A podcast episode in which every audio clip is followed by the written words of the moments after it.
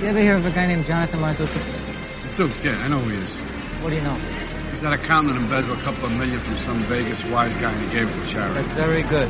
Only thing is, is that it wasn't a couple million. It was $15 million. It wasn't some Vegas wise guy. It was Jimmy Serrano. Welcome to the Rewind Movie Podcast. How much time do you got left? Friday midnight, I default. I eat the full 50. This Friday? That's five days. Forget it. You go find him. Oh, Give Jack, me my money. All right, look, listen to me. I'll give you four. I'll give you 50 grand.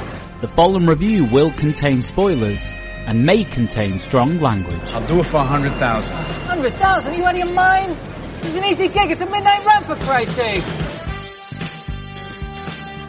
Today, as part of our throwback series, we'll be discussing Midnight Run, starring Robert De Niro, Bail bondsman hired me to bring you back to L.A. and that's what I'm doing. I got money in those. I'm sure you do. I'll give you whatever you want. Stop by shutting up. I know you all have two minutes and already I don't like you. Charles Grodin, No, I don't have to do better than that because it's the truth. I can't fly. I suffer from aviophobia. What does that mean? It means I can't fly. I also suffer from acrophobia and claustrophobia. I'll tell you what, if you don't cooperate, you're gonna suffer from fistophobia. John Ashton, Did Eddie put you on this? Of course Eddie put me on this. Son of a bitch. You know I have a contract with him? You got a contract? Yeah, I signed it on Monday. You called me in Pittsburgh. You said you were fucking this thing up. Yaphet Kotto, Where's Jack Walsh? Uh, he got off with the other guy two or three stops ago. His real name's Mosley. I'm Mosley! Dennis Farina, I thought you told me this guy was going to be on the plane. That's the information we got, Jimmy. That's the information we got. I'm going to tell you something. I want this guy taken out, and I want him taken out fast. and Joe Pantoliano. Listen to me, Jack. You gotta be back here in less than two and a half fucking days. A half million dollars of my money. What the fuck is going on there? Directed by Martin Brest. What's the matter? I got an ulcer. An ulcer? Yeah, I got an ulcer. I got a big fucking ulcer. All your bullshit starting to make it bleed again. You know why you have an ulcer? Because you have two forms of expression. Ah, Silence and rage. Hello and welcome to the Rewind Movie Podcast. It's the podcaster who couldn't even deliver a bottle of milk. It's Gally in Glasgow. These things go down. It's Devlin in London. Hey, Tony, Tony. Up along Kessedich. It's Patrick in London. I'm in the lobby of a Howard Johnson's and I'm wearing a pink carnation. This is Aidan in Vancouver. Hey.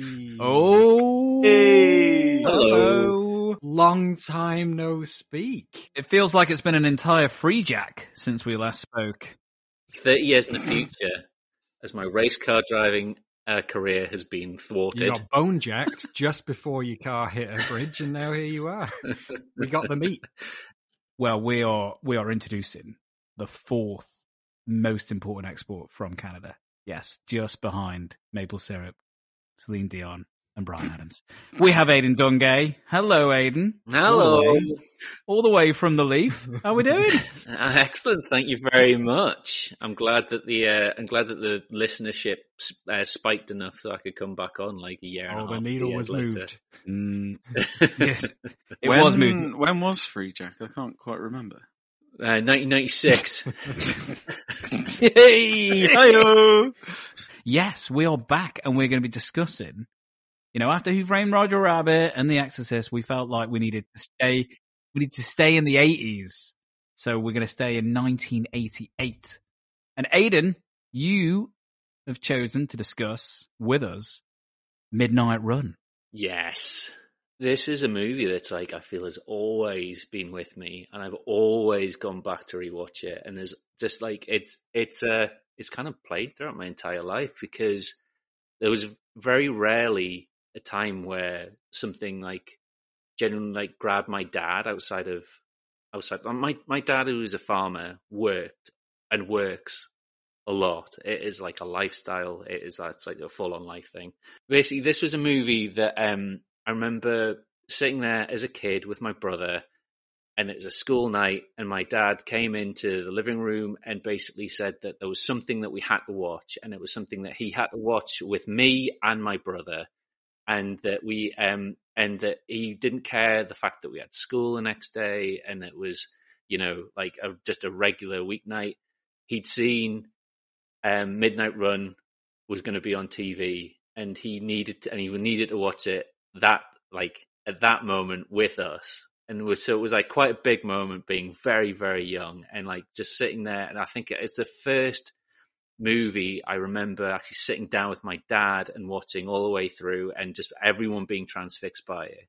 So it's it's got that it's got that like resonance with it, which is pretty which is pretty amazing and pretty big, and, I, and it's, kind of stayed with me. But also just like then watching it and watching it unfold, and then just seeing how much my dad enjoyed it, which was like a big thing for me as well. So it's a uh, and so yeah, and it's just constantly, constantly come back, uh, and like something that I've been able to rewatch. I mean, I could watch this movie endlessly, which was not being the case with a bunch of other stuff that, like, you know, uh, like stuff that I've either been forced to watch or that, like, you know, this even even some of my real like highlights of my like favorite movies you put in stuff in top fives.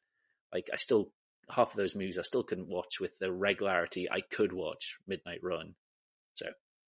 No, that's interesting as well. And this is not to your favorite films. But one of the things that struck me in rewatching this, and this is no sandwiches, but knowing what you do for a profession, you're in the camera department. I'm not throwing shade at the movie, but the film doesn't exactly, uh, yeah, it's not exactly looking particularly good. I I gotta say, when I was Whoa. when I was making mine, and we'll we'll save this for later. But I actually I actually think this maybe this is just you know in comparison to the sort of stuff that we end up seeing more recently i thought this film was very competent and at times quite striking looking. The vegas sequences look not groundbreaking though. I think the vegas sequences look great but that's i i i agree. There's i i think the thing is like so well composed and so well put together and competent is definitely the word for it. Everything plays really well like it's all really solid. There's nothing there's nothing flash about it, which I know there's this thing where it's like, you know, in the world of big oneers and like, and how can you push camera movement into doing something new? Like, I love a movie like this where everything is just it's made by proper craftsmen. And I, and bear in mind when I'm at work and I'm, cause I'm uh, just in reference to, is, is like I'm a focus puller in the camera department, and I love a challenge, and I love camera movement, and I love being able to like you know do something you know cool because it keeps the the day you know alive and keeps it going. But when i'm watching stuff like this it's been put together so well and it's so solid. I have nothing but admiration for how this has been done. And i love the fact that it's it's all uh it's it's all it's all quality. It's not just it's, it's not just flash. It's uh everything is in service of a story is that why it's like lived long for you, or is it the the idea that watching it with your dad and brother is is, is it does it hold a time in your childhood which is warm and comforting like a Christmas film, or is it the quality of the film that keeps going back? Well, I, I can't I can't disassociate one from the other because my honestly that was such an amazing that was awesome. It was it was such a it was such an important kind of moment in my childhood to to get to sit and watch it with my dad and get to see that reaction. And but then also, like the reason I kept watching it is because I was so engrossed by it, and because I wasn't allowed to watch at that point. I wouldn't really been allowed to watch anything that De Niro would have done because he wouldn't have done anything that was kind of like appropriate for like something my age. He wasn't doing like kids or family movies at that point. I don't think he was doing like very heavy drama or like you know like big important roles. And then this was something that was kind of like a bit lighter and, and you know it's not to say it was family friendly because it's I guess at the time it, it, it's not and the subject matter stuff, but it was like it's funny what you consider family friendly now from being like growing up at the time that we did and the stuff that we watched when we shouldn't have really been watching it. Oh yeah, we we've had that Aidan. Yeah. I mean, me and Patrick have discussed this many a time about Robin Hood, Prince of Thieves mm-hmm. being, you know, gather round, every children. Yeah. Let's watch Robin yeah. Hood. And, yeah. Uh, like uh, in the opening, people. Someone gets their arm chopped off. When I was like five, I remember, you know, my brother used to try and freak me out by putting his hand over my chest and just going Kalima, and that was apparently considered extremely appropriate. I do like the idea though. This uh, this kind of uh, keeps the the stereotype alive that all farmers swear like like absolute swines. I do get the like that feeling that maybe it's my dad. He'd, he'd remembered more about like the like the the pacing and the feeling of it rather than the the details within inside the thing. Was De Niro like his favorite actor? His like no, no, or anything? Honestly, my dad is such a, a, a mixed book. It is hard to know what he loves outside of his family oh. and outside of this, outside of being a being a farmer. Gally, can we arrange your dad and Aidan's dad to sit down and watch a film, please? It'd be a two-hander that would be worth filming. I think uh, definitely. Like, Yeah. I, I remember, like my dad telling me stories about how he went to um, go see ACDC live at one of the um, venues in Newcastle. Like, and he saw him with both sets of singers, and you know that was the thing. I was like, "Oh, that's amazing!" I was like, "Was ACDC one of your uh, like favorite bands?" And he's like, "Oh no, I was more into Slade." Like, what? like, no, no. But you know, so he's a he's I don't know, he's such a mixed bag. He's I, I love him to pieces, obviously, but like he's such a mixed bag. Aidan, your dad and my dad, good dads. Yeah. Yeah, solid dudes, solid guys. Instead of Midnight Run, you're gonna be like, son, Angel Heart tonight. Yeah. Come on, we're making. Anyway, what about you, Patrick? Any um, any history with this one? Well, I thought I'd seen it. I could have sworn I had. I recognized the poster. You know, it was like him running with a gun and grabbing Grodin. Um, and when I watched it, I realized I had never seen it.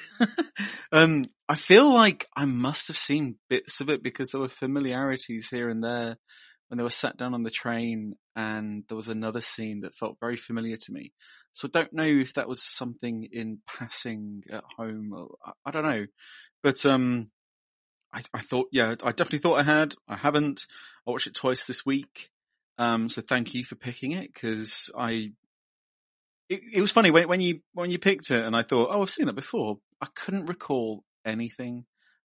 And it was a really weird feeling. So I was glad to learn that I actually hadn't seen it because I'd have been very disappointed in myself if that was a true, um, true thing. But, uh, yeah, anyway, I, I imagine both Gally and Dev have seen it as well. So Devlin, what's your little history with it, please? What's weird is that I couldn't give you a um any kind of definitive first viewing, and what is even weirder is that the thing I remembered most about it is Dennis Farina. I fucking love Dennis Farina, and every time I saw him in a film afterwards, and he'd pop up on screen, and he's like it's a really distinctive line delivery, and he does not alter it from film to film because why the fuck would you?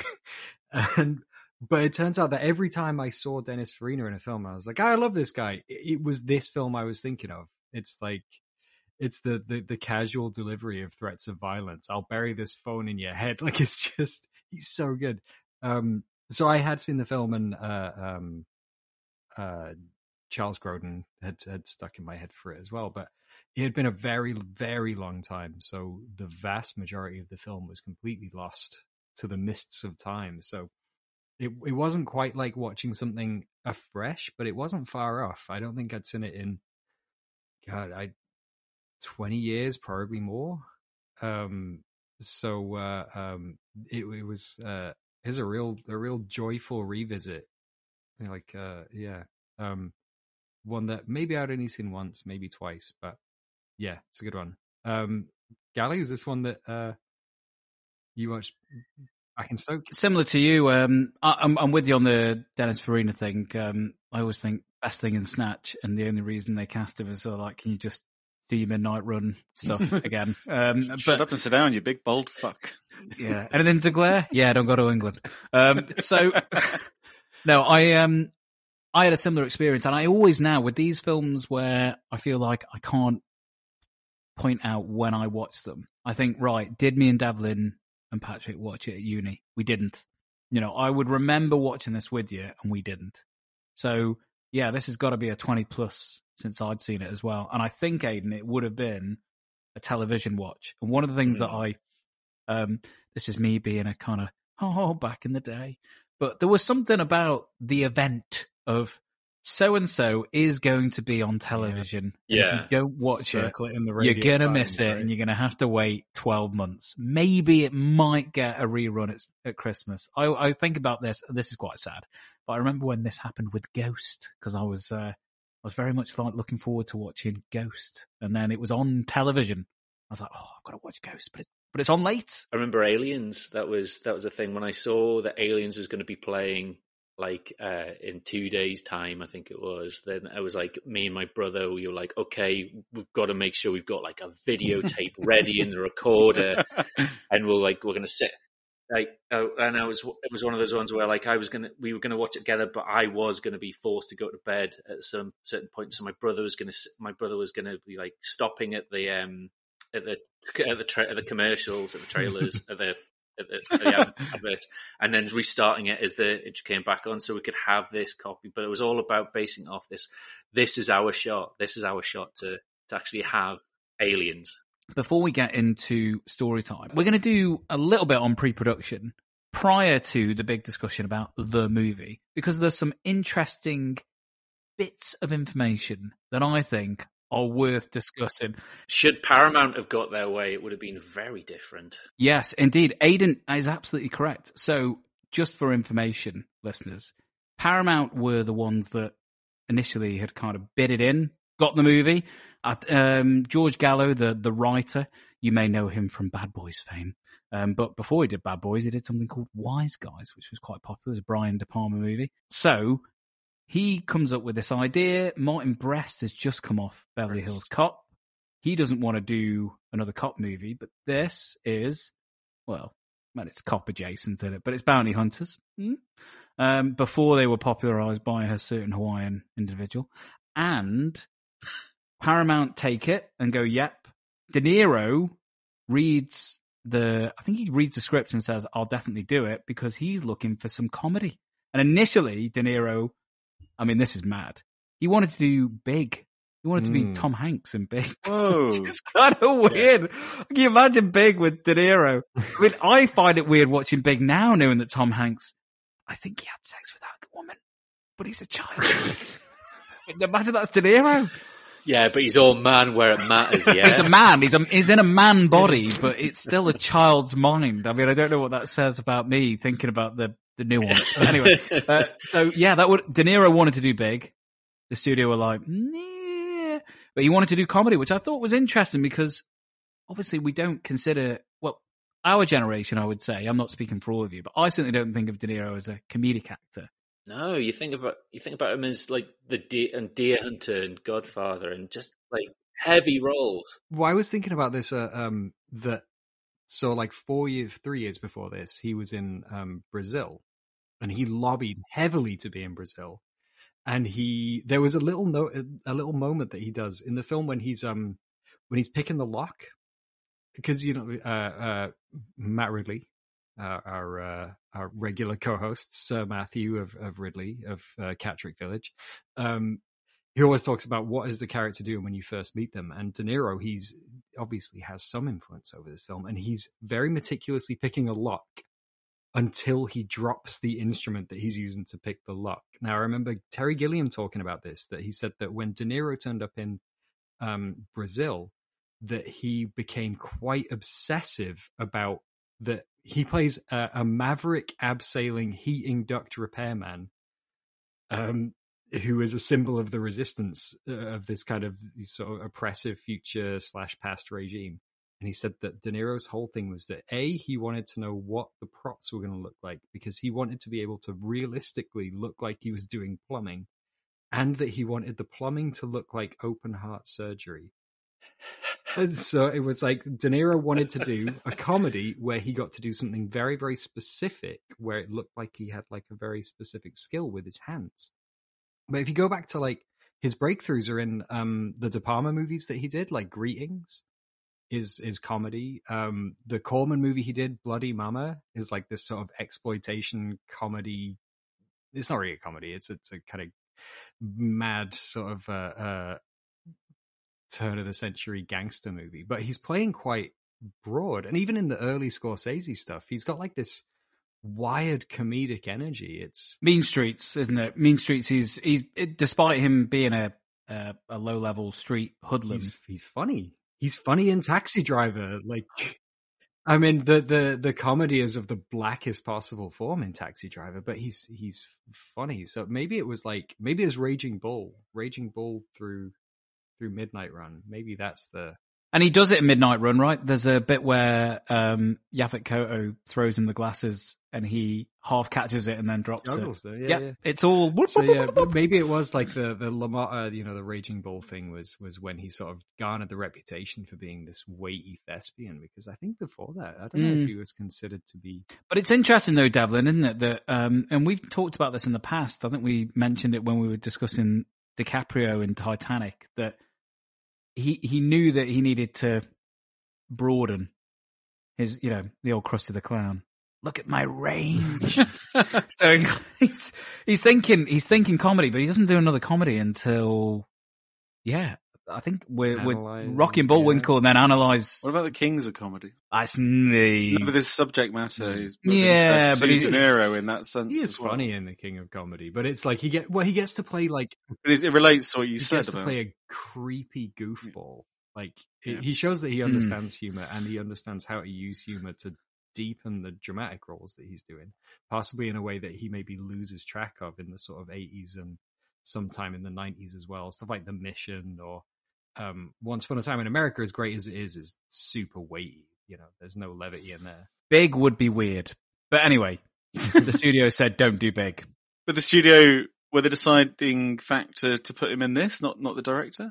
No, they were they were happy. I think, um, and quite frankly, I think anyone would be, wouldn't they? Right? If you had a any script and they said, "Oh, De Niro would like to play the the protagonist," oh, well, thank God, thank you. Okay, Mm. the actual uh, the actual discussion was about who is going to play the Duke. They got lots and lots of people in, but the studio wanted a star, and they wanted Robin Williams. That was one of them, but there was the the one that who Paramount and what Paramount initially wanted. They didn't. They they wanted to change the sex of the Duke's character so there'd be like a sexual undertone, and they could make it more of a love story. And so they were going to. They they wanted to gender swap that Duke character, and they wanted to cast Cher. Oh, if I could turn back time. But Martin Brest put his foot down and said and said no. And so when they took it to Robin, they said, "Okay, Robin Williams." But uh, Martin and Brest always wanted um, Charles Grodin from the start because he'd seen him in a movie called Heaven Can Wait, where he's a smaller Mhm. part. But he said every time he saw him, he totally outshone Warren Beatty. He said he dwarfed Warren Beatty with every scene they were in together. Now I've not seen Heaven Can Wait, so I, I don't. Mm. But so so he so he stood on. and He said, but Robin Williams was going to come in. He he agreed to audition, and when leading up to the audition, Martin Brest had another had another meeting with Charles Grodin and gave him the part on the spot, and basically cancelled on Robin Williams before the Whoa. audition, which pissed which pissed a bunch of people off apparently, and be, and because Martin wouldn't move on from um, Charles Grodin, Paramount were like, well, we can't. They didn't think it was going to work, which is obviously I find insane now. But and so they they uh, they sold it to ended up selling it to Universal, who were who were more than happy to because they because Universal saw the success that Martin Brest had had with um had had with uh with Beverly Hills Cop, and so they were willing to to let it to let him run with it. It would have been an interesting film, right, with Robin Williams. And what are the we we'll, we'll get into Grodin's performance, but I think the the slow burn that I think is the key to the success of the movie. But I can't, and this is Robin Williams at his most zaniest. I mean, I don't think he sits quietly No. doing doing sort of reactions to, to De Niro for the first hour of this I, movie. I wouldn't change. I wouldn't change Grodin whatsoever. I within the last couple of years, um, when the MGM channel launched on Amazon Prime and they offered a free trial of it, and I jumped in and I was like, whatever, I'll I'll watch whatever they've got, and I watched, of course, FX and FX2, Murder by Illusion, um, but also I watched um, uh, um, they they had Moonstruck and uh, Mermaids, and I don't think I'd ever given those films the time they deserve because Cher is fucking really good in this era. She, she's really charismatic. She's really funny. She's charming. I, I, it would have been an extraordinarily different film, but I don't know. I, I feel like there's an alternative universe where Cher actually has quite a crack at this. Why not? This is going to sound wrong as I say it, but it's well intentioned. The movie doesn't have a great deal of female characters in it. Um, the the one female character they do have, it's a really well two. It's a really great Mm. scene. Not to say that this is like a lads movie. Oh, you would, yeah. You would have to do so much like structural. Yeah, you'd have to rip out the roots of this thing to make it work. Yeah. Well, I just think even the language because it's obviously so aggressive. Like De Niro is shouting constantly at Grodin. Could you imagine him making those threats to Cher? Yeah. like saying, "You know, I'll, I'll put your fucking head in the toilet," and da da da. And, Like, you, and like literally just throwing her around in handcuffs and stuff. Yeah, no, of course. It, Yeah. it, it makes Locking her in a bathroom. Yeah, it makes it. It would. It would be a ground up rewrite. So. I just I have a real appreciation for like stuff that could that could be made at this point in time where the movie is allowed to be exactly what it is. It doesn't have to hit every demographic and it's just it's just allowed to play on its own which which like I I'm obviously I love I do I do like appreciate and enjoy the fact that you know which it's the um inclusivity that's trying to be garnered in the industry now because it's been it's been sorely lacking for such a long time. This is a obviously this is a movie which I I just really appreciate exactly what it is. Right, we shall get to the plot. So, Patrick, I would like you to remind us and the listeners of the plot to Midnight Run. LA lockpicking bounty hunter Jack Walsh is enlisted by bail bondsman Eddie Moscone to bring in Jonathan the Duke Mardukas, an accountant who embezzled $15 million from Chicago mob boss Jimmy Serrano. Eddie needs him bringing in by midnight Friday, five days time, else his $450,000 bail defaults. A midnight run is an easy job, right? Well, FBI Special Agent Alonzo Mosley is after the Duke too and orders Jack Walsh to stay away. Jack steals Mosley's ID and puts his own picture in it. I wonder what he'll do with that. Jack makes his way to New York after some investigating and is approached by two dopey gangsters, Tony and Joey, who offer Jack a figure that's followed by six zeros to hand the Duke over to them. After all, Jack let Serrano down years ago, so maybe he wants to make it up to him. Jack turns it down though and continues with his mission. He captures and handcuffs Mardukas and swiftly takes him to the airport, but Mardukas warns Jack that he can't fly, he's too scared. Jack ignores him and brings Moscone to tell him he's on the way, but little does he know, or Eddie, the FBI are listening in on Eddie's calls and Eddie's assistant Jerry is tipping off Serrano's gang. Maybe this won't be so easy after all. Mardukas has a panic attack on the plane, prompting the pilot to eject Jack and Mardukas. Looks like they'll have to find another means of transportation as the pursuers regroup. Taking the train, Mardukas offers to pay off Jack, but he's never took a payoff in his life and isn't going to start now, not by a long shot. Jack and Mardukas are talking now. The Duke advising Jack not to open a coffee shop and questioning his diet. Meanwhile, Eddie is getting anxious and deploys Marvin to find Jack and the Duke now too. Marvin and Jack have beef. Now there's more obstacles as Marvin manages to cancel Jack's credit card. Amidst the smoking and checking his watch, Jack learns that Mardukas stole $50 million but gave most of it away to charity and reveals he has a wife and daughter in Chicago. Mardukas persists and suggests they should visit them. Marvin has caught up to them, but Jack beats him and takes Mardukas to get a bus instead, bringing Eddie to update him and subsequently telling everyone else. To add more misery, he can't buy the bus tickets with his card now and scrapes together the cash with Mardukas. The chase across country continues after Jack tells Mardukas he left the force years ago due to a drug dealer corrupting the police around him, who planted heroin on his house forcing him out to avoid arrest. Jack steals cars, hitchhikes, and does indeed visit his ex-wife, who sympathizes along with their daughter, giving them the car and some cash. All the while, the mob, the FBI, and Marvin are hot on their tails. Gunfights, sunglasses, and exploding helicopters ensue. As their unrequited relationship grows, Mardukas learns that Serrano was in fact drug dealer who fucked over Jack. And subsequently now, Marvin is the successful pursuer, catching up to Jack and leaving him in the dirt. But Marvin has stupidly given Mardukas to the idiot gangsters and Jack understands Marvin has double-crossed Eddie, so works with Mosley to make a deal that would hand the FBI Serrano and Jack gets Mardukas back. Time is running out, but he might still be able to make it. Especially now he knows Mardukas can actually fly, that lying son of a bitch. Jack blusters Serrano that he has computer disks with enough information to put him away and arranges an exchange for Mardukas at the airport. Will Jack's plan go smoothly? Will Marvin fuck it all up? If he doesn't, Jack risks losing out on his payout, but more importantly, risks Mardukas being killed, and Jack can't let Serrano win again, especially as he's found himself a new friend. Bravo, you son of a bitch. A lot of threads to keep hold of there. Very, very apt. Yeah, very, very apt this. But I'm going to start straight away by kind of waxing the car of the writing of this movie because I had to uh, sift over quite a lot. Well, yeah, there's a lot of twists and turns. There's a lot of there's a lot of just characters involved, converging plots. There's all sorts of shenanigans going on.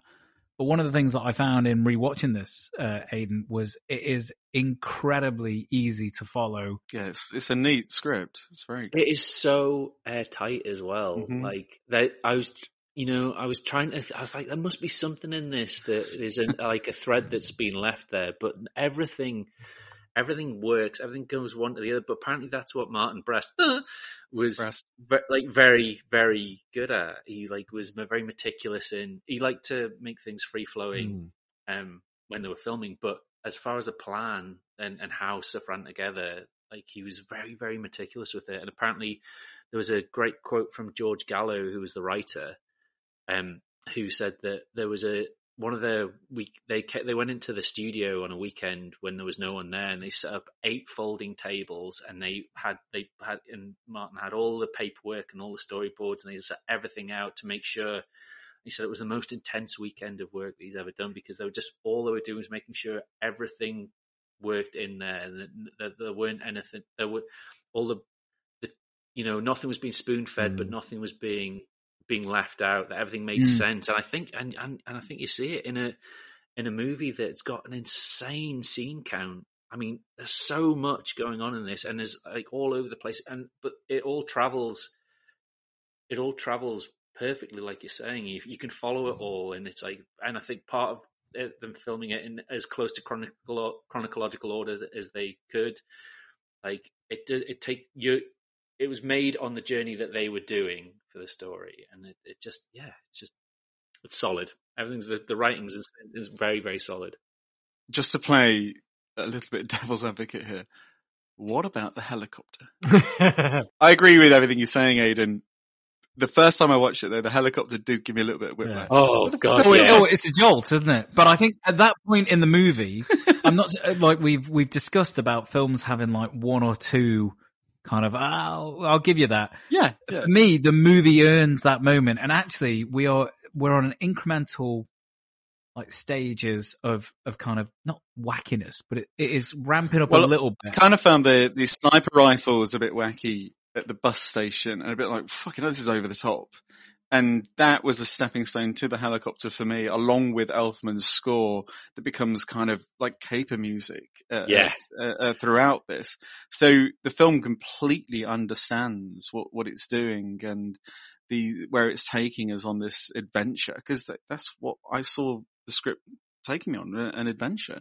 You know, it, it has every mode of transport, and they hadn't quite hit the helicopter yet, so I thought, fuck it, let's put that in. The sniper rifles mark like the um the sort of the the I guess end point of my favorite bit of what you were saying, Aidan, about like um quick scenes that will like right geographically you'll be bouncing all over the place, sometimes in the space of about fifteen to twenty seconds.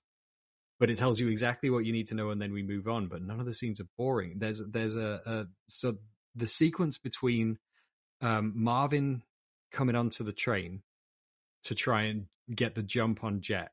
Sh- Okay, so we go from uh, the train to uh, Yaphet Kotto in the Fed's office. We go back to Eddie at the um because he's taking the call, and you got the uh, the the guy is it Jerry, his assistant, who just keeps Yeah. selling Jerry, out yeah. from the payphone, which is just brilliant. And the FBI in the van. You got the FBI in the van.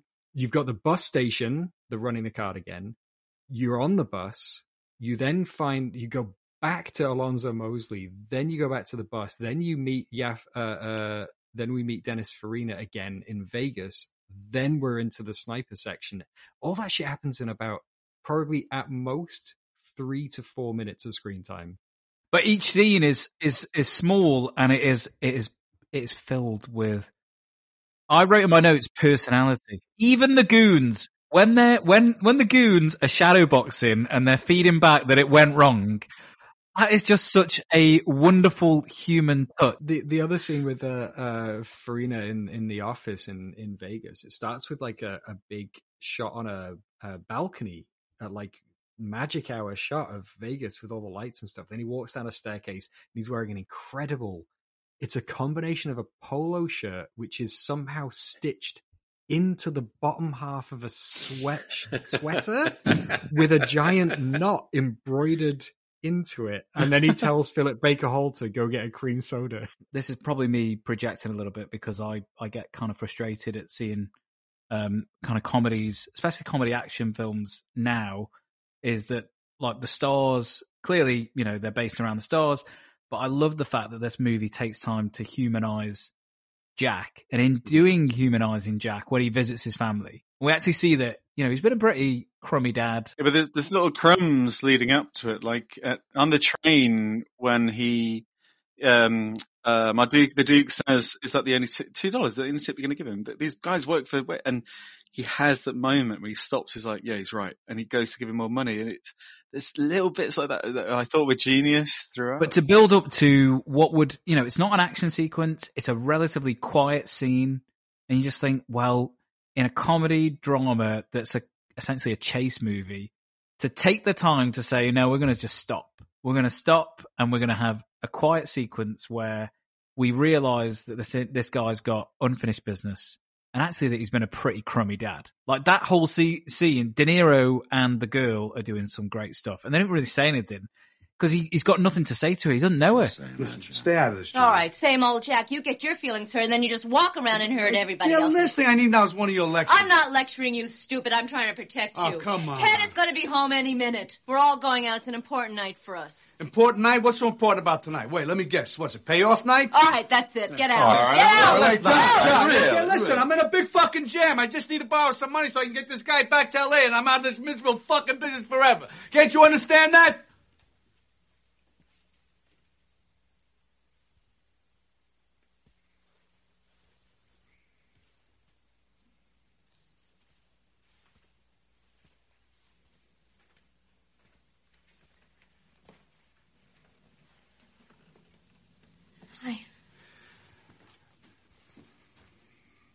Denise?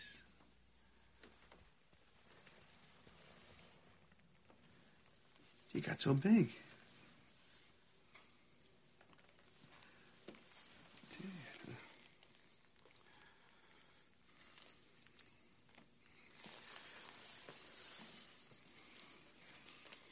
Uh, sorry. I'm gonna go now. I'm sorry. No, hold on. Best thing about it, Gully, is it's not just those two; it's the wife and Grodin as well. All Mm. four of them. Are, she breaks at one point. it's- she it's- turns. it's like my favourite scene, She actually. turns away Um, and covers really her mouth, and Grodin's like he's interjecting, and then sometimes he stops Yeah. and staring at the Yeah. ceiling like a really embarrassed, like he's so awkward. It's very clever. It's and it's filled with it's filled with obviously with Grodin like such quick little like um witty moments, like really funny little moments. But it is a heartbreaking scene, like between uh, De Niro and his daughter, and like there's it, honestly one of the like really like insanely powerful, Mm. but still interspersed with uh with Grodin do like when they're when the kid sits on is sitting on the stairs and goes, "You don't look like a criminal." He goes, "White collar criminal." Like, even even when the kid says, "Who who the hell are you?" Nice kid. Yeah. just just lots of little, and they're not even quips, are they? They're just like observations. But because he says them, and this is where I think I'm not. I mean, maybe Williams could have done it, but I just think Grodin just finds the pitch as a foil to De Niro, who is, and he says it in the film. He's like, "You've only got two modes. It's like you're either silent or you're rage." And De Niro is like doing, he's doing that throughout the whole movie, and I love the slow jibing. It's like barbed comments constantly, and they are just baiting. But De Niro is ready to talk, right? That's the whole thing. Is like, yeah, yeah. Because then, then you start thinking about it, it's like He's he's lonely. He's been He's kicked out of Chicago, dude, kicked out of his family. Who's he spoken Yeah, to yeah. ever about any of these things that Oh, have ever he- happened yeah, to him? because he has his dream, and, and it- this is his meal ticket. But both characters have different degrees and showing of exasperation that matches their personality. I don't know whether, like, I'd be worried that Williams wouldn't have quite matched the deadpan Grodin performance here, Gally. Um, it's I, I couldn't, I can't not see him in it, but Grodin is so nuanced here, and you said the Dumb and Dumber thing. You've got to have two kind of opposites, and I've, I couldn't quite recall something that I saw De Niro and it was such so normal and exasperated and and reaching for a normality that I I you know you- sometimes we speak about you put Arnold Schwarzenegger in that position you don't believe that he's that person.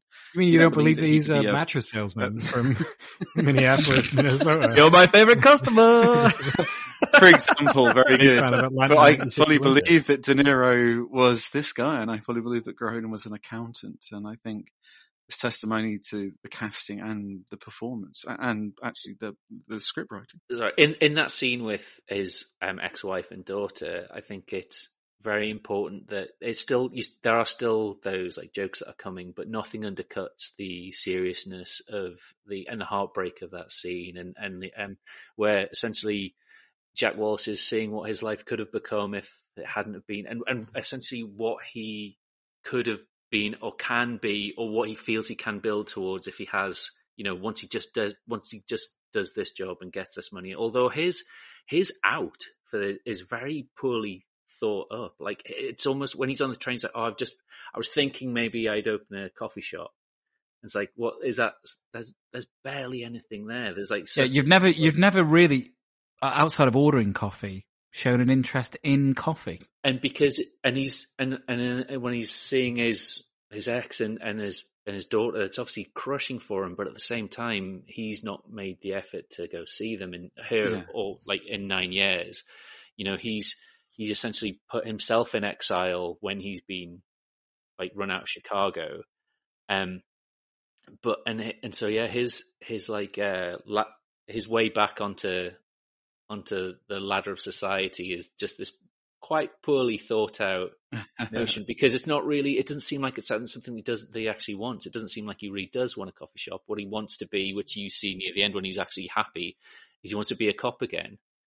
And when he finally realizes when he realizes that and the fact that his um that you know he's actually putting aside the fact that he isn't going to get back together miraculously with a woman that he hasn't seen in nine years but loves Even the even the rejection of the money from the daughter, like he there's there's a pain in that and a tragedy that he can't explain to her that the reason he doesn't want to take the money is because she says it's babysitting money, which means it was probably from the father who he knows is on the take.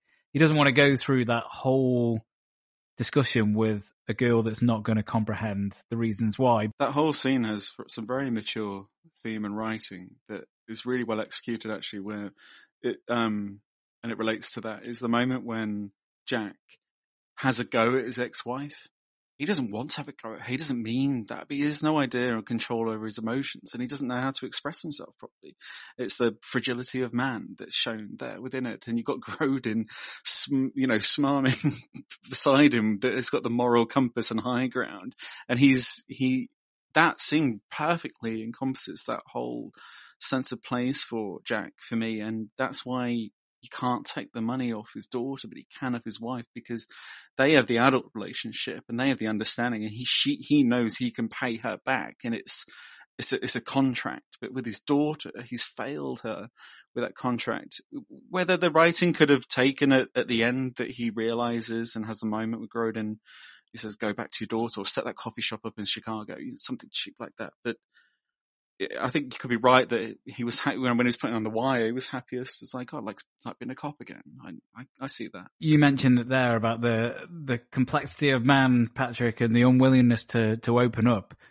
The the argument with the wife informs us as to why De Niro just keeps falling into the traps that Grodin sets when they Mhm, when yeah. he's having the conversations, right? Because he's open to it. Yeah, Gro- Grodin knows he's like, I can work an angle, and and obviously it changes, it shifts from instead of like survival, they're actually building a rapport. Yeah. But initially, Grodin's like, how do I get to this guy? Right, I need to find information about him. Oh. De Niro never asks Grodin any questions about him. It's Grodin that gives him the information. You see how? And you think like, what other relationships does Jack have in his life? And maybe Marvin's competition, and he's got uh, um, Eddie Moscone who just shouts at him. The whole Ralphie Cifaretto who just shouts at him all the time.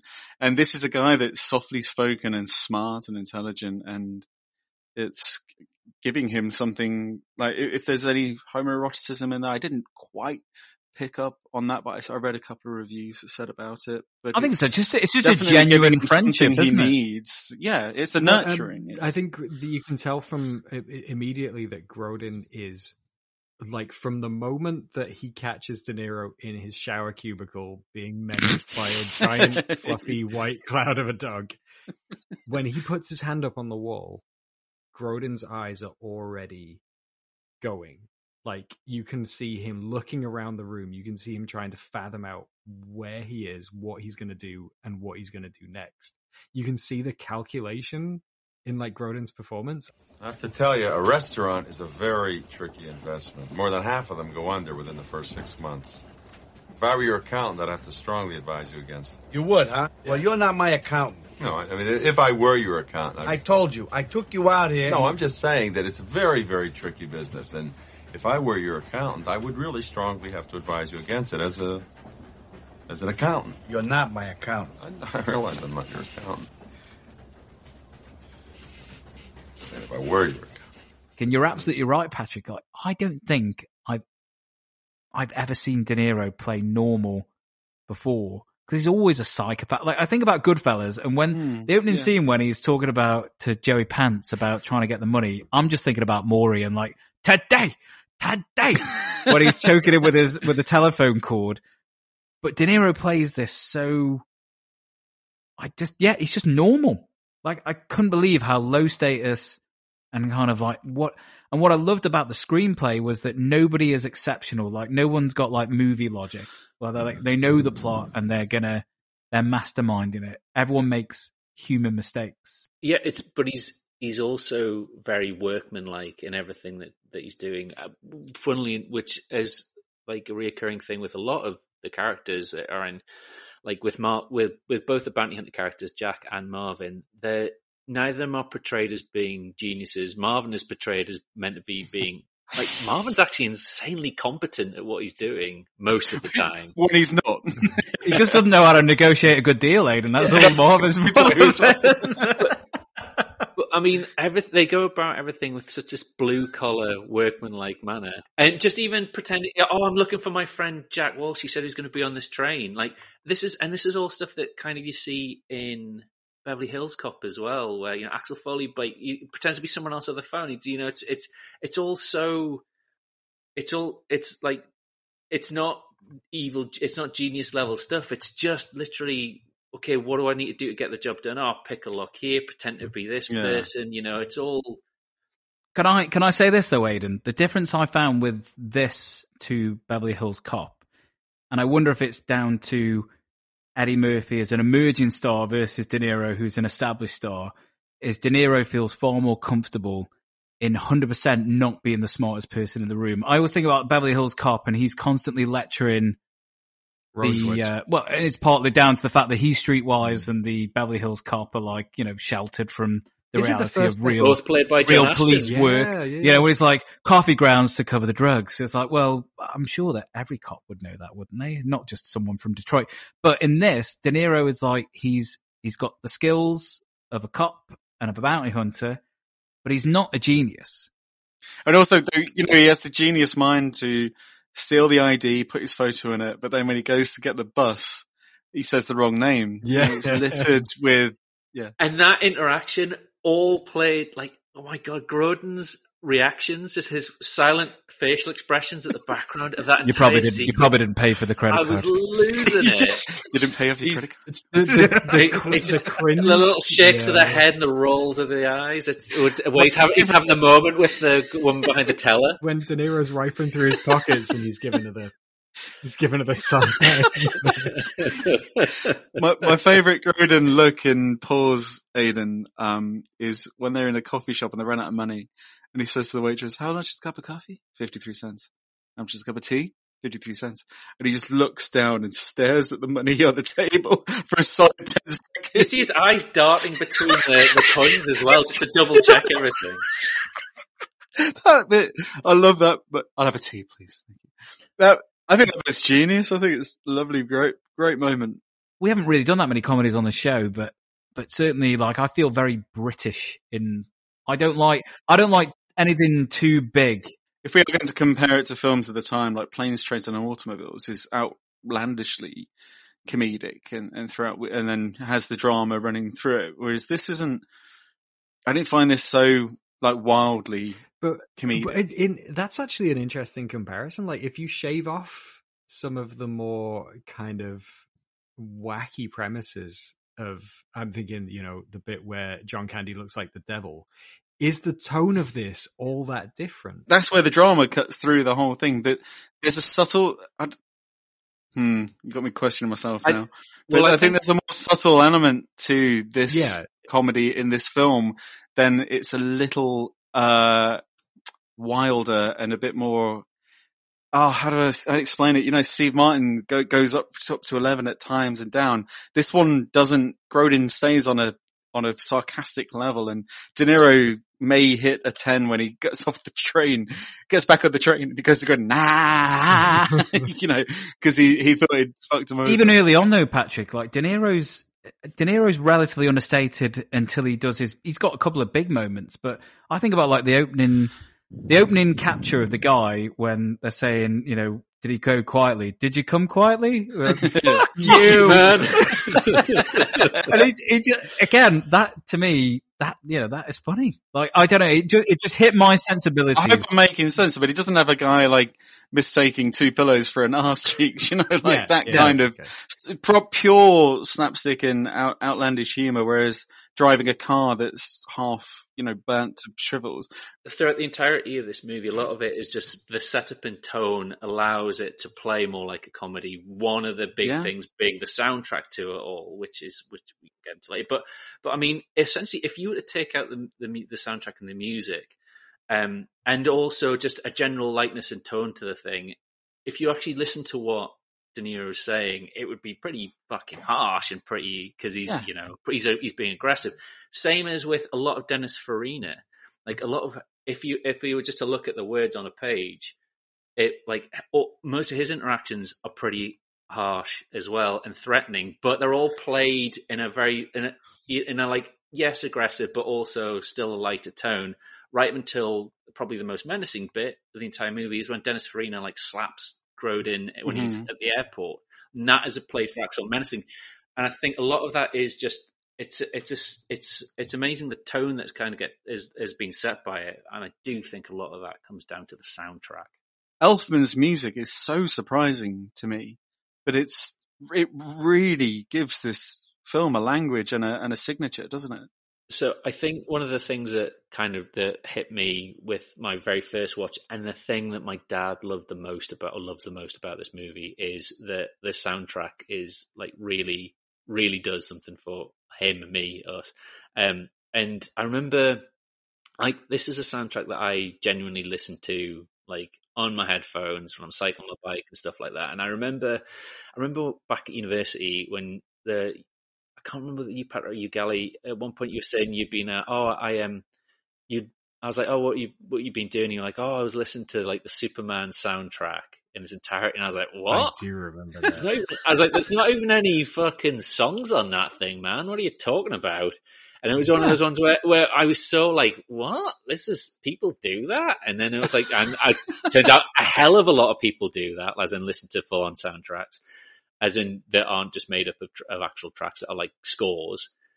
And then So when I when I have grown more and become less of a shitty, jaded teenager and you know young young, young adult, like, and I'm th- it's now thinking back and being like, oh, what am I talking about? I used to listen to this like this all the time, and I still listen to this all the time, and I can listen to it in its entirety as a as a, like a as a piece and yeah, I, uh, I feel a bit bad now thinking you were a psycho. when I was in, um, when I worked at Levi's in Leeds, Aidan, um, a local magazine, I don't remember what it was called, but it was some cool Nuts. fucking magazine. Zoo. That would, would stop people in the street and take photos of them and shit like that. Was it the Stool Pigeon? Could have been that pigeon. Yeah, that rings a bell. Um, and they did a piece on us because, you know, we, I work with cool people who were dressed up. Gally might remember them, but they did a thing that was like, "So, what are you listening to? What's on your iPod at the moment?" And everyone was listening to like, you know, Oh, Detective Godspeed You Pigeons Black and, Emperor and, uh, Russia yeah. and all this stuff. And I was like, "Oh, I'm listening to the Amelie soundtrack and uh, who the assassination of Jesse James." And like, what? Like film score music. They didn't publish my my little bit. Those motherfuckers. They put everyone else in, and I was like, "Oh, I'm I'm not cool enough for this." who who would get your um Ham Neil Award, Gally? Would it be Ashton or Kotto, or would it be Joey Pants? Pants is doing some great phone work. I mean, he is literally shouting down the phone throughout the whole movie, and that hair, that hair is incredible. It's Joey Pants. Every time he's on screen, would- he is just so wild. It's great. It's best like that last, uh, though the second to last phone call where Robert De Niro's called, where De Niro's called him, and he's like, "He's telling me to go fuck myself. You're telling me to go fuck myself." it's just Christian where he's just so sick of everyone fucking with him, and all he wants, like, he's not like. He, he's he's obviously not a, like a good character, but he's also not done anything wrong. Yeah, he's, than the he's a, a, like, a he- bit of a he's skeevy guy. sleazy. Yeah, when he's uh, um when Jack comes to see him to get his payoff for the for the first kind of catch on the guy, and he's clearly stalling to not pay him. Yeah. And then he's with with Jerry as my witness. It's, it's the best type of line delivery is one where you genuinely I'm convinced that was an ad lib, but I'm also fairly certain that that, that feels so good it's scripted. But that Yeah. he sells it like an ad lib is so. just- Well, I don't know if this is true, but I found it to be an interesting wrinkle, partly down to the fact that we know now that the way that films are made and people's time is incredibly precious that you would normally just have a recording or just nothing or someone else say the lines. Apparently, according to the trivia, um, De Niro did all of his lines down the phone to Joey Pants. So that is a natural, you know, they are obviously reading their lines, but they- but it's a natural reaction to De Niro reading the lines down the phone. So, and I, I think you feel that. I do think you Yeah, you get that sense, but only because there's a couple of times when he is about to say something and then backs out and says something else. And th- it's those moments that make you feel like, right, this isn't scripted. They They're are- bouncing off each other. they're bouncing, yeah, and and it's the same with Grodin and De Niro, and and I know there's been there's a couple of scenes that have been stated as being improv, but what what I think Martin Brest was doing, and and actually Yaphet Kotto mentioned it, is that, and we know that this is something that happens a lot with, you know, once Curb Your Enthusiasm came out and was such a huge success that this became like a way of doing comedy, is that you just do like different versions. Mm. Anchorman was, you know, Will Ferrell's renowned for They this. carved out an entire second film of just shit that they made up on set on Well, but Martin Brest was very much a keen, you know, Aidan said, incredibly structured when it comes down to what we're going to capture. But once we're at that point, it's like, right, give me 20, 30 different looks. Wait, wait, I got it, I got it, I got it, I got it. I think it's me. Jack, that you? Listen, I need you to wire me 500 to the Western Union office in Amarillo, Texas, right away. Wait a minute, what do you need with $500 on a bus? And why the fuck aren't you on a plane? Did it ever occur to you that I am a professional and that I might have my reasons? We are driving now, and I only have enough cash to get to Amarillo. We had to scrap the bus. Fuck the bus! I want to know what happened to the goddamn plane! He doesn't like to fly. He doesn't like to fly! What the fuck does that mean?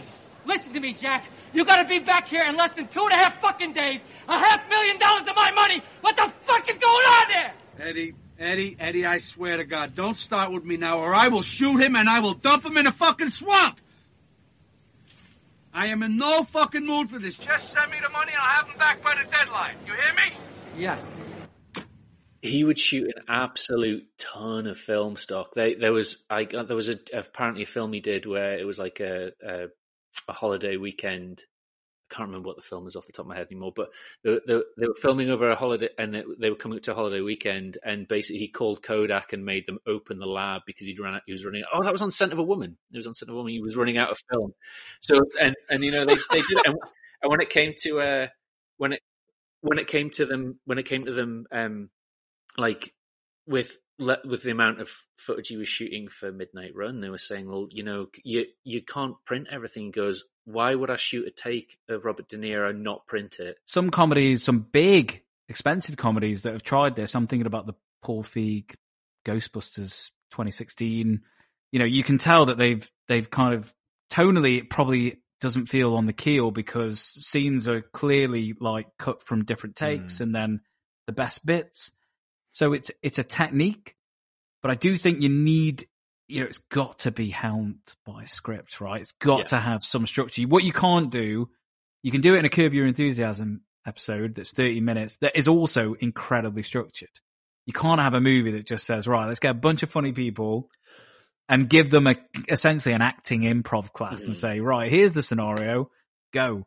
But you think that it was it was trammeled? You're talking about like allowing for variations in. Um, I always think of um, Jon Favreau and Vince Vaughn on this, like just because it was the probably the first films that I ever You have saw so that, Deb. that um that had this that like uh and that I listened to the commentaries of because they were just they were just a huge deal when we were when we were young and and uh, uh Favreau especially has always been so generous with his process. Like he will quite happily just explain in great detail on his on his uh, audio commentaries what is and isn't improv and he will say that like he will scenes that that people think it's just Vince Vaughn just going off on one he'll say no we sat down and we meticulously constructed those sentences.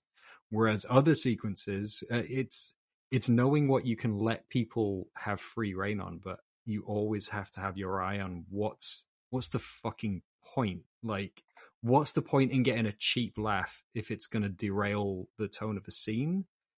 Or if it's not going to fit into the overall structure of, of the film? And i think that um this film weirdly doesn't feel loose. It's long. Like it's it's over two hours is is a stretch Yeah, for a, for a comedy in the eighties, I think now we would say, you know, they're all they're always over two hours, and you go, oh, this is self indulgent. Like you don't need a comedy that's over ninety minutes. But I guess a compliment to the movie is I don't feel the length. yeah Mm, no, I didn't. and I feel like that's because they knew like this is what we need. So maybe that that session of getting the crayons out with the with the big pieces of paper. kind of interesting that Patrick thought he'd seen this movie is that it is somewhat derivative of other 80s action comedies, right? Like there's a bit of Lethal Weapon in this. There's a little bit of Blues Brothers. There's a little bit of Planes, Trains, and Automobile. There, there is a little bit, and I wrote it in my notes, like screwball comedy. You know, you've Mhm. got the lower class and upper class, and let's skewer the upper class. There, it's not quite as pointed as that. Mhm. But Grodin represents white collar criminal. De Niro is very much blue Is, th- collar. is that because you it's know, still in the first wave of the mismatched buddy movies? because we see some bad ones. Yeah. I'm thinking about Fled. You remember that one? With Oh yeah, Eden Baldwin Will- and Laurence Fishburne. Yeah. Laurence Fishburne's the smart one. Baldwin's the young, dumb, full of cum. My goodness, I've never heard of the thing you just said. Oh, I fucking watched that so much. I'm gonna find buddy buddy comedies that where they are literally handcuffed together, and there are loads. There are loads. Is it is it Will, Will Patton as well? oh, He's like Will the, Patton, um, he's great. Yeah, yeah. He's he. It's basically like the future. They wa- they watched the future and said, "Can we do this but make Well, it?" because you had buddy like the? Defiant Yeah. ones is the is the old old old school one with Sidney Poitier, and then you've got um uh the infamous Black Mama White Mama from uh A- AIP with um uh, uh Pam Grier, which is honestly pretty good, and then um this kind of you know this this handcuffed together for the duration of this thing seems to kind of I used to watch Fled so much. Never oh, heard of this when film. is, when is when is this from? Oh, like late nineties. Which Baldwin is Like it? late- Stephen. Stephen, it's Stephen when he Jesus, was he was just coming off Usual Suspects, so everyone's like, I think he might be bigger than Alec. It didn't happen. Fled was a movie that I had an ex rental videotape copy of because I wasn't willing to wait for it to be released on official, like the official video release. I had to have a copy to watch Wow. again and again. Yeah. Jack? What? Which further do you think we have to go? None of your fucking business. No, because, you know, eventually I'm gonna have to go to the bathroom. Shut the fuck up!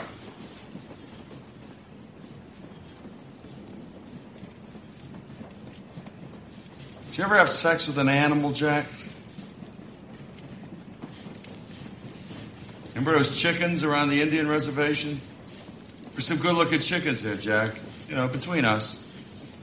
Yeah, a couple there might have taken a shot at.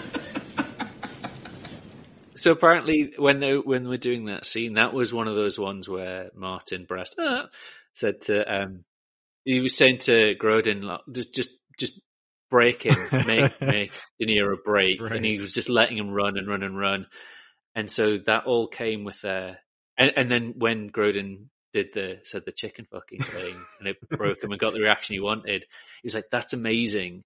He goes, um, but we can't use that. And then instead he stopped himself and said, hang on, when I'm saying you can't use that, that's exactly what I should be using. So we've got it. Now I want to talk about Martin Brest because I think in the in the in the Hollywood like history pantheons, he's definitely got one of the weirdest filmographies and 100% like got the well, not quite the flash de Bont, but certainly a a haunting effect at the end of his career.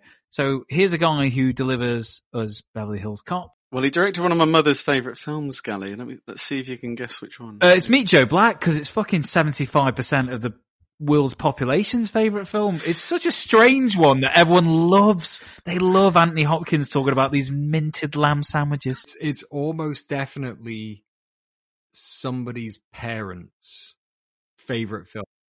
Is Kiara's dad's favorite film of all time? It's Meet Joe Black. My, my mum loves that film. The score is wonderful though. I, I can't remember. Is it Horner or is it Thomas Newman who does the I score? Can't remember. it is, it is 100% manipulation.com. I mean, it is so Thomas Newman. tugging at every single Ooh. string of the heart. Claire Forlani. Is that not necessarily unlike Midnight Run though with the score? Is that like a Martin Brest uh, uh, like like thing? Like I mean, it's this the score is always like it, does he lean heavily into score enhancing story? That's yeah. Uh, So yeah, it's like the manipulative. I mean, like the manipulative score I under- of Meet yeah. Joe Black to the light-hearted romp. If you take the harmonicas and the slide guitars and the jazzy bass out of this film, it plays. it could play flat.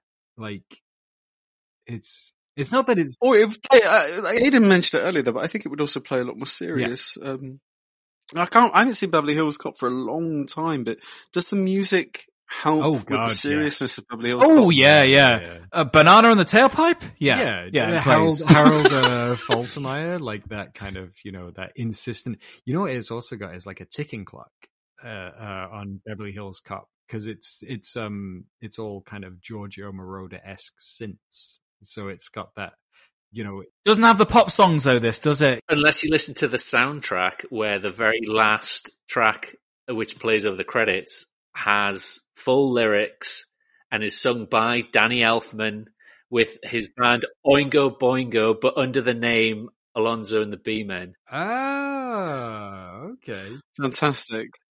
It's, and so, and it is the most 80s pop track you'll ever hear, and it is fantastic. Well, I, that makes me happy, Aidan, because I've not mentioned it before, but I I do find that this movie has got like decade defining tropes woven within. You know, the one the one punch knockout was 100% a thing that I thought you could do. Yeah. Especially from such a short little run up as well. You don't even need a big swing, just a short little jab. When Marvin finally works out the magic sauce to get this man who's uh, apparently afraid of flying to get on a flight, which is to knock him out, it's such a short punch. From a seated position across. True ice punch. Yeah, yeah, yeah. And De Niro, De Niro locks him out, but he's still a little bit woozy. He's like, "What are you doing, Jack?" like, I used to think that's how punches worked. I, I haven't been in a fight ever, so I was, I'm still think that if I punch Yeah, someone, I'm pretty convinced. they are going down. you know, I live in a pretty sketchy part of East London, but I always feel like, oh, well, all I need to do is just sort of like glance my fist past somebody's chin, and they will duly turn their head and then slide to the ground. yeah, absolutely. And uh, you know, I love the the idea that the the the title of the film is said in the first reel. I think Joe Pants is like, it's just a midnight run. Two fonts in the um in the uh uh in the title where you've got Title like, card. midnight. You've got that nice, very spacious kind of sans serif font, and then you've Oh, got the. Devlin's been looking at "Oh, this." Hello, what's this? You've got that kind of like It's the it's the lethal weapon writing for the it's run. like a, a. Do you remember that computer game that you we used to sit in like a, a red Ferrari and you'd drive around? What the fuck was that called? Outrun or Yeah. something? Outrun, yeah. okay. Streets of Rage also had the Yes. same font Yeah, as yeah, well. yeah. It's the kind of bleeding nib kind of, you know. Yeah, yeah. It means that there is a run Yeah. that will happen at midnight. Yeah, it's good. And then there's also the smoking. Like just everyone smokes. In fact, smoking becomes a plot point in itself. In itself, it's great. Yeah, there's lots of and and happy endings and money. Everything is money. Marvin has a cracking final line, doesn't he? It says, "Watch your cigarettes with this guy, Jack." When Yaphet Kotto steals those those cigarettes the first time, I I was belly laughing to myself just because it was so subtle. And I've seen people do that with lighters. Like, oh yeah, can I just get you? Yeah. And it's gone. It's we we have talked about individuals, but as an ensemble, it's it's great stuff from everyone, isn't it? Right? On point across the board. Even the dude that plays the that's got only a few lines in the in the desert diner at the end. Yeah. like- he's he was in Conan. He was in he was in Conan the Bob. What no Conan the Destroyer. This like is the guy who serves him the, the, the coffee right before he gets picked Yeah. up. And he gives he, he he lights a match to do his cigarette. Yeah. That's like Tracy Walter, who was in Matilda as one of the FBI agents, Cyborg 2, Glass Shadow, or Shadow Glass. Oh. He was in Young Guns 2, Conan the Destroyer. The one I remember from Conan the Destroyer where he plays the thief dude that the two little daggers. They gave that guy so much focus that I was kind of thinking, is this like a cameo? Should I know who this is? Is this like when they put Tom Waits in the postman or something? Like, No, I did have a little theory with Joey and Tony. I did that only came on from this recent, a recent, the recent rewatch where I was like, are they, are they a couple? Where they're in the hotel room together at the end and one's put doing his shoes up and one comes out the bathroom. Is that why they're so like, like friendly with each other? Cause they're, they're just, just boys being boys. yeah, tough on the road. You know, we bond. Back Yeah, in it's- Corel territory now, aren't we? It's just there's the absence of women here, so they filled it. no one in Vegas. Who's your rook who it is, Scully? I have a very obscure one. When uh, Jack rings the house in New York to find where the address is and he retraces them to New York, he speaks to a Mrs. Nelson on the phone. Oh, And that is Lois Smith, who, uh, her, her groovy is practically a food source. And she was in Twister, Minority Report. It's a bizarre rookie it is. Wow. wait, she's she's the aunt from from Twister.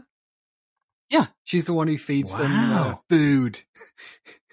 Food. it's basically a food source, a food group of its own. Oh, these mashed potatoes. that's- She's Mrs. Oh. Nelson on the phone. It's the Wow. weirdest, like, Well, because that I, is a saw- rookie I, I looking in IMDb and I saw her name. I was like, I don't remember her in the film, and then I had to figure out where she was. Wow. Mm. Well, to be honest with you, I know it's probably not um, that good to be like Charles Grodin is the rook who it is, but to be honest with you, because I hadn't seen him really, I haven't seen, I haven't seen the Heartbreak Kid from 1972, the original. I've got, I've seen the remake. Whew, Jesus, um, you know. So for me, he was always Beethoven doing Poundland Steve Martin, Oh. and that now feels like, well, I mean, I love those movies like a lot, especially the music. Da-da-da. but but now I can go. Actually, you know what? This was a dude who had some serious talent. He he has a weird career. Like he didn't work. Yeah. He had no credits from '94 to 2006. Does anyone know why? Um, I I don't know the specifics. I know that he, must be sick. Uh, won't travel. He'll only work in and around New York. Well, sadly, he, he passed Oh. away two years ago this month. Oh, Um, yeah. yeah, Mm. Two months was it two months after Yaphet Kotto died as well? something like that. Yeah. Rewatching this, Aidan, I was seeing, or I think what I was seeing was like the influence of this movie, which I don't know in the in the eighties pantheon is Midnight Run in. Is it in the discussion with like Top Gun, Beverly Hills Cop? You know, you think like super, you know, 80s Lost Boys. There's certain 80s movies that are Back to the Future where, you know, they cosplay. I'm not suggesting anyone cosplays as Jack Walsh. I mean, or Alonzo. Black Leather Uh, That would be something. Yeah, that'd be something. But, you know, it's not in the, it's not in the discussion, right? Like no. Midnight Run is seen as a, as a good movie, Yeah. but I don't know if it's, up there with like pop cultural landmark It's of kind the of a cult. It's it? kind of a cult thing. I mean, cult being a, a difficult to define term, but yeah, it's not. Yeah, it's not the it's not the established cult canon of '80s movies. Oh, I know this is just a, a snapshot of the year that it was released, but I mean the Gene Siskel's best movies of 1988 when it came out. There are, I'd say, a couple of movies that beat it out because it came. Midnight Run came. He voted as number. He put down as number six. The movies that that he put before it for that year were Last Temptation of Christ, Who Framed Roger Rabbit, Bull Durham, Little Dorrit, The Accidental Tourist. Now, I'd argue that probably Who Framed Roger Rabbit and Bull Durham are more in the public consciousness from the from movies from the eighties. Like Bull Durham being like you know a big sports movie from the eighties that, that you might refer to, and obviously Who Framed Roger Rabbit being more of a like uh, like uh, what's the word for it like so- like public and more in the public consciousness than Midnight Yeah. Run. It's a blockbuster of sorts in the end. Yeah. Like, Yeah, so I mean, uh, so and it definitely doesn't to the mass audiences. It definitely Midnight Run won't hold the, that like place in the pantheon. That I mean, like you say, movies like Top Gun are like defining, and Yeah, if you went into a HMV, I don't think when you're strolling, like scrolling through the posters, you know, Do they do Jack like Walsh 80s. Funko? we should have done I a box office is of a- the year, Gally. We should have. I the movie made money though. I mean, I think it was what thirty million budget, which for the eighties is quite big. I'm, I'm assuming that. Thirty-five million, and it made eighty-one Oh, and a half man. million. Thirty-five is Yeah, for, budget. for inflation, that's pretty good. But but like I say, I don't know if it made the cultural imprint.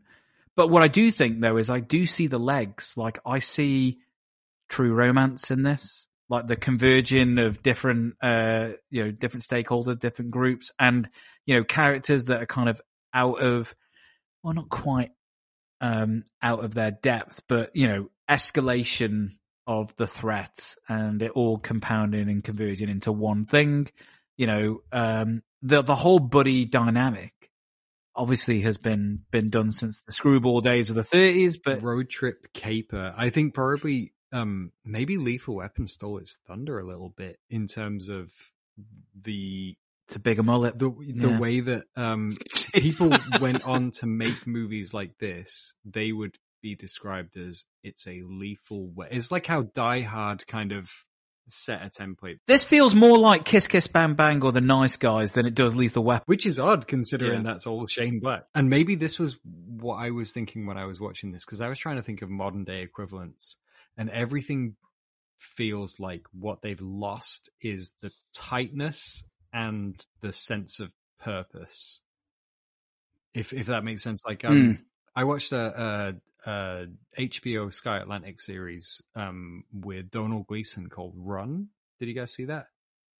I've heard. that I've not seen um, it. No. Phoebe Waller-Bridge was one of the writers on, and um, that suffered from from it it was quite propulsive, but it also felt like we're constructing set pieces in order to play for time, and this film didn't feel like that. This film didn't feel like every little set piece, even though that's we all know that that's what it is because that's what films are. They're entertainment devices, but you know the episode where they meet a helicopter and he has to shoot it so it hits a, a, a cliff face and then they go down a rapids like you know if you if you take it in the abstract it's extraneous or it's just a thing that happened but when it happens within the sense of the film it all flows it's cohesive and you know i think that that's that's maybe um yeah you've you've got a caper you've got a chase narrative you've got a buddy movie you've yeah you've got a ticking clock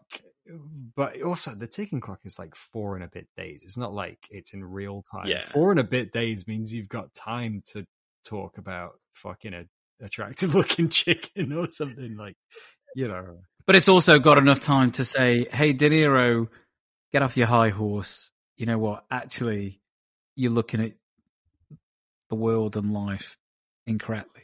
You know, his idea of yeah yeah there's yeah, only criminals and then everyone else, and it's like, well, it's not quite as black and white as that because if that's the case, then look at the way that people look at you. You know, you get the sense when he goes into the when he takes the perp in at the beginning of the movie, and the guy's like, "Oh." uh you know, he kind of he makes a joke, doesn't he? He's like, "Well, the soda machine's empty." Yeah. Like, oh, you caught one. Yeah, it's a, it's a harsh dig for somebody who used to be a cop, and then when you find out his backstory, and again, all that unraveling of character feels organic. Like he's not willing to spill the beans straight away. There has to be a building of trust, and yeah, all of that stuff feels. It just feels true to the film that we are presented with in the first fifteen minutes, the- and then it, it carries that through. Whereas I think sometimes in in more modern comedy, they're they're they're worried about you losing interest, aren't they? Whereas this film is very much like, you know what, you're gonna have to sit for about forty minutes. It's not really until uh Grodin does his kind of they're too big. Then you know that that that's like the first time you see a kind of overtly comedic scene. I think most of it is still is relatively underplayed. which that's why I was why I thought it was interesting when you said planes, trains, and automobiles, which is like it, it reminds me of when they pull into that motel. I think it's the second motel that the film's kind of like stretched out a bit. Is that when he sat outside in the Yes. snow? Yeah, yeah, and yeah. He has the human mo- moment. Yeah. you know, it's it's great. It's the the props are daft and the situation is daft, but the performances really aren't. But but it like Midnight Run, it it, it at its core, it's two. It, it's a lost person who needs someone, Yeah. and them coming together, and it's like a almost you know it's, it's a relationship that's growing, and it's deep and emotional, and Yeah. really catches the heart. Um, slipping sandwiches slipping out there into my summary. However, we have a pop quiz at the ready. Pop quiz, hot shot. Well, um, Aidan, I'll come to you uh, third because this is your first quiz. Reminder of the scores. Um, we've got Matt on six. We have Dev on five. Gally on two. M, uh, our visitor, was on one. So, Aidan, you can tie with M on this one. Um, what is your buzzer, Gally? I get some donuts. Devlin, what, what's your buzzer? Are you familiar with a dish uh, of a potato dish, uh, Lyonnaise potato? Yes, very good. Uh, Aidan, what's your buzzer? Jack, I love you. Oh, very good. Good choice. Right. Boom, straight in. Question one. Question one is, what grade is Denise, Jack's daughter, in? Are you familiar with a dish uh, of a potato dish, uh, Lyonnaise potato? Holy shit. Now, wow, that's the tightest buzzer I've ever had. However, I saw Devlin's lips move. I got to laugh at that. I'm so s- Eighth grade? Eighth grade is correct, Devlin. Well done. One point to you. Question two. Question two, fingers on the buzzer. I'm going to have to watch this one very close, closely. Where does Jack ask Eddie to wire $500? I get some donuts. Gally. Alm Almville, Texas. Jack, I love you. Uh, Amarillo, Texas. Amarillo, Texas is correct. I would have accepted Western Union as well. Gally, you were close, but not quite there. Sorry, mate. Question three. Question three for the win. Or Gally can tie. What's the name of the bar they steal $20 bills from? Are you familiar with a dish uh, a potato dish, uh, Lyonnaise potato? Oh, well, it's potatoes. Devlin. Is it Red Spot? No, I'm afraid I can't give you that. Sorry. Jack, I love you. Re- uh, Redwoods. Redwoods. No, I'm sorry. Ah! It's an open goal, Gally. Gally? The Redwood Bar? No, I'm afraid no. The answer is Red's Corner Bar. Oh. But I do have a bonus point question. Oh, you're gonna like this one. This is a multiple choice one, so you can only pick one each. Now, the question is, how many cigarettes does Jack smoke throughout the movie? Is it A, 19, B, 21, or C, 23? And you can only pick one letter each. I'll go with B. Gally's going with B, which is 21. Uh, C. Devlin's going with 23. Aidan, I'm sorry that yeah, you to no, that's- sister, you're left with A, 19, which is the correct answer, Ah, yeah, thank Son God. of a bitch. If I hadn't got that wrong, right, could I even call myself a fan? Honestly. We- We're missing Matt, of course. I'm sorry, Matt, I can't fill your shoes, but I have a very quick critics corner if you want it, Gally. But how do I get there? Well, you can't fly. I can't fly, Patrick, because I No. suffer from No. phobia. Uh, no, they're too big. These things go down. I can't get the train because there is no oxygen, no ventilation, uh, and I cannot get a car because the helicopter that blew up and hit the canyon shot up the car. So I must walk to Critics Corner, which is right next to Red's Corner Bar. Hey, Ebert gave it his three and a half stars. He liked it very much. Four stars is, of course, his um highest uh, regard. He um said what Midnight Run does with these two is astonishing because it's accomplished within the structure of a comic thriller. And Siskel, who liked it very much as as well, he said it was thrilling, good writing, wonderful acting. I loved the film. Um, they they very much liked the take on uh, you know fresh take on the odd couple formula. Um, LA Times um, described it as a Damon Runyon-esque uh, oddballs film, and Letterboxd has a 3.5 average score, where Griffin said, "That's a perfect movie," and Patrick Willem said, "Every other movie should try to be a bit more like Midnight Run." Um, and Misha said, "Lyonnaise potatoes." And Moshak said, Joey Pence wearing the finest mulleted comb over I've ever seen. um, so all in all, it's a very positive outlook uh, for the film online. Anyway, um, well, Aidan, that, that leads us to our final thoughts and our recommendations. So do you recommend Midnight Run? And do you have any final thoughts on the movie? I highly recommend this movie. I, I honestly, it's one of my, it's one of my absolute favorite. I know I, I, the cat was out of the bag before we even started recording this thing about what uh, my admiration for this and how it makes me feel and how solidly I think it's put together and how perfectly it works as a, as a, as a buddy movie and as a, as a, as a, like, yeah, as a, as an action thriller essentially as well. But, um, yeah, and, and it'll, this is going to be something that I'll always go back to watch and it'll always make me feel the same, like, like positive, upbeat feelings. And it'll be, it'll, and part of that's because of the way it makes me feel about, uh, my, my relationship with my dad. And part of it is just because of how solid the thing is. And I know that like long, like hopefully in quite a, you know, in the, in the far future, when I don't have my dad around anymore, I'll still have this and the move and uh, how that and just how it makes me feel about all of that. What about you, Patrick? You were a first time viewer. Yeah. Well, maybe I saw a few scenes here and there and saw, this feels like a film my mum and dad should have watched when they were younger. Um, I've been trying to hide my sandwiches throughout, but it's quite hard, you know, especially, um, I think you can enjoy Oh, something a lot more. I've seen them uh, popping out your neckline. it's, it, it's, it, it, it brings me on. I'm saying this because like I knew I'd enjoy it a lot more talking to you guys because I watched it twice this week and the first time I thought, yeah, this is all right. Like it was perfectly enjoyable and okay. And, um, I came away from it expecting something a bit harder hitting and De Niro-esque and, uh, I don't know, a bit darker.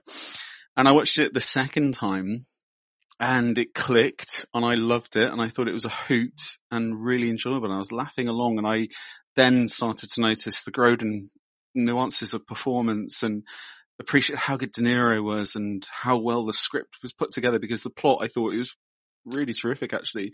It's not a, a wholly original film, but it feels fresh and everything. And Siskel said he preferred it to Planes, Trains and Automobiles, which I brought up earlier. I disagree. I, am a huge Planes, Trains and Automobiles fan, but my, my point is that had I watched this at the same time, I grew up with Planes, Trains and Automobiles, and had I grew up with this, maybe I'd have more of an affinity with it and I could compare the two a bit more, but I, so I, I recommend it. I do. It's really great, but, um, from my perspective, don't go into this thinking it's uh, a full-on thriller or, or, or, a serious, like proper serious De Niro film. Please go into this with um more open mind of um that you're going to have a bit of fun and an adventure and, and really enjoy these two characters getting to know each other because it's a character study that's that I um I found very kinetic and appealing throughout, um, especially the second time, which you know that's an odd recommendation just saying that you should appreciate something the first time. But anyway, um, I did really enjoy it. I was blown away by Elfman's score because I wasn't expecting it. Um, we and we touched upon how it looks earlier. It's I think it's really well put together, but that's I think testament to Brest's Brest's direction and it did feel like something quite solid was being made that was elevated by character uh, and uh, acting for me. Um, Gally, what what about you? Yeah, I think I think the same. I think um, I think the one thing I would say is I'll, I'll slightly dis- not disagree, but I wouldn't I wouldn't caveat it for those people that are like, oh, it's a De Niro film. I think that's part of the surprise is that you're going to go in and think it's going to be a De Niro film. Yeah, obviously it, it, it comes with certain expectations. Yeah. But, but, uh, but obviously there are a generation, uh, behind us that have only ever seen him be fucking dirty grandpa. And actually this is the kind of like, this is the comedic performance that if you're going to go in for a De Niro, yeah, okay, he's funny and meet the parents and, yeah, but but actually, you know, watching watching an actor at the top of his game and an, a star as well be so comfortable in his own skin to to do a film like this, and also showing not, how good an actor he is, right? Yeah, well, there are just it's like it almost makes you go, well, yeah, acting is just acting, whether it's in comedy or drama or you know in an action movie, it's just it's acting, and the whole idea is that you believe the character that they are portraying and you buy into the and you empathize and you identify and you go on the journey. I did all of those things. The surprise for me came with one, how comfortable De Niro was at being very normal, and two, just how strong Grodin was. And in a way, I think it goes for all of the ensemble that it's a Robert De Niro movie. It's a it's a whole collective effort, and, and I think it, it, it speaks to uh, Martin, New Yorker Brest, um, uh, literally cultivating that energy and channeling it and structure, you know, structuring a movie that allows these people to play. Yeah, I'm not suggesting that that guy on Letterboxd is right. Not every movie needs to be like Midnight Run, Schindler's List, you know, different vibe. but you could you could argue that more comedies should look at Midnight Run and go, ah, structure is actually really important, and you can't just have funny people on screen and just think you're going to smash it out of the park. Yeah. So yeah, I think this is a really good example of a strong screenplay, strong actors, strong craftsmen, all coming together and making a really fun film. It's not going to change your life, but it definitely, definitely is something that will entertain you for two hours. So yeah, strong recommendation from me. What about you, Devs? Uh, when you mentioned that the ensemble was was really strong, that's the fact that the most memorable person from when I was a kid watching this was Dennis Farina telling Philip Baker Hall he was going to bury a phone in his head is is indicative of how a, a, film like this can really bury its way into your psyche, and it is just it is really fun. I Aidan, when you were talking about um the the solidity of it, like the the just kind of that really it's workmanlike becomes an insult and that's bullshit because it's hard to be a fucking craftsman. It's hard to be somebody who can make something that isn't um, selling itself on kind of peripheral nonsense. Like to create something that's that's that's going to resonate with people in such a way that I wouldn't hesitate to show this to kind of anyone. I would be so happy for to to sit down and watch this at any time with virtually any group of people. It manages to uh, miraculously avoid um, a lot of times, you know, like especially in the late eighties through into the mid nineties, you go back and you watch some of these films, and there are some of these little disappointingly retrograde kind of points. Mm. That it, there's a lot of like, uh, it was okay at the time, and I didn't get any of that from this film. No, no, I think you're right. Nothing, nothing made me feel weird, and like, and that's so joyful, and yet the the stakes are within the, the the confines of the film the stakes are there you know it's not like you said it's it's not um it's not universe altering you know rings of power bullshit it's yeah it's a, a guy who has to get a guy to another guy because he's pissed off another guy and somebody might actually get hurt the harshest and darkest part of the film is Dennis Farina threatening a guy in a limo and offering an unrealistically short backswing backhand. and yet that works because you feel it and you don't need it. You don't need the kind of, you know, you don't need grotesquerie. You don't need kind of, um, and the, the, the language in the film just, I don't know. I love a, a bit of creative swearing. It's, you're reveling in the joy of the silly language, you know, it's, You know what's crazy? Um, like to think of what you just all saying there is this is it's an 18 certificate and that's held up in the BBFC. And at the time it was, it was passed with two cuts and the two cuts were De Niro picking the lock because the guy, uh, James Ferman, who, who was head of the BBFC thought it was a, you know, it's an imitable thing at the time.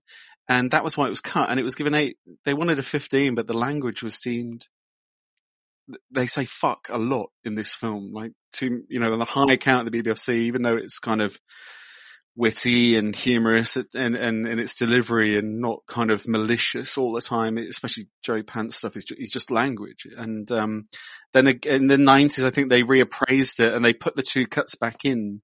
And that's the version I got in the DVD. So you can see the lock picking, but Mm. remains an 18, which, um, I thought was crazy. interesting. When you compare it to uh, um, the way Edgar Wright and Simon Pegg will talk about their films that they did, like Shaun of the Dead and, and Hot Fuzz, and they'll say that they were pushing, they knew exactly where the line was to go from a 15 to an 18. And if you look at like Shaun of the Dead is like graphically violent, a bunch of horror and gore, and they drop a cunt in there.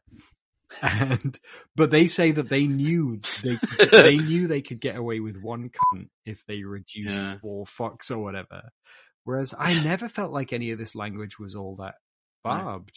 I was, I was surprised to see it was an 18. Yeah. Really Mm. was. Well, where can our 18 plus listeners find Midnight Club? yes, 18 people listen to this podcast. It's quite hard to find, Gally. Oh, I I got myself a DVD from eBay, but you can buy it online. But at the moment, it's not on any UK streaming services that I could see. Devlin, is that right? Uh, yep, n- nothing uh to stream with. I don't know about South Korea. Nothing to stream. What about Canada? Bundled. I found it uh, through Amazon Prime, but I did have to purchase it for the low, low price of fourteen dollars and ninety nine cents. And that, Canadian and that dollars. Canadian. uh, five. About a million dollars US. That's that's five. That's five. Uh, five point. Yeah, it's five point nine nine of King Charles's pounds in the UK. yeah, the Canadians will love that as well, you know. When we get our freshly minted cash with his face on, it'll say it soar in value. I'm sure. Aidan, it has been an absolute Thanks, pleasure. Aidan. Thank you very much. Thank Um, you, lads. This has been a great laugh again. Before before we had, it would be remiss of me to shill. Um, so Devlin, please tell our listeners where they can buy some stuff. I think we should have some Midnight Run t-shirts. We need to spread the gospel of the movie through the selling of cheap Fruit the Loom t-shirt. I actually, we don't do Fruit the Loom, do we? We're How fully eco. Dare you because we keep our prices high because we are sustainable. Yeah, if. I may interject, uh, our our t-shirts are made by the good people at Teemill, which is a fully self-sustainable, uh, uh, carbon neutral site in the Isle of Wight. And uh, you can get that through devlindoesdrawing.teemill.com. That's where we have our shirts, posters, prints, totes, all sorts of bollocks. Um, I just put a, um, a Foxy Brown series of t-shirts on there, which I'm very proud of. Uh, uh, so that's devlindoesdrawing.teemill.com, although you can access that a lot more easily at rewindmoviecast.com. That's the website for this podcast where you can find links, show notes, all the previous essays that we have made over the years. Uh, you can go back through the archives and listen to Free Jack. Very, very, very true. Also, listeners, if you like what we do, please like, share, subscribe, pen as a wee review, spread the gospel team. That's all we ask. Nothing costs you anything apart from your time, which is normally the most valuable commodity. But we don't charge you for that. That's the, that's the key bit that you're missing. So yeah, please help out this bondsman by giving us some some reviews for Christ's sake. Um, yeah, happy days. Um, right, we will say our goodbyes then, team, shall we? I think that seems like a good idea. I know you had money. I didn't know you had money. It's Gally in Glasgow. Stay safe, everyone. Have a cream soda. It's Devlin in London.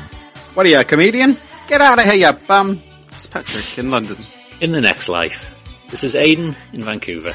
Thanks for listening, everyone, and we'll catch you next time on the Rewind Movie Podcast.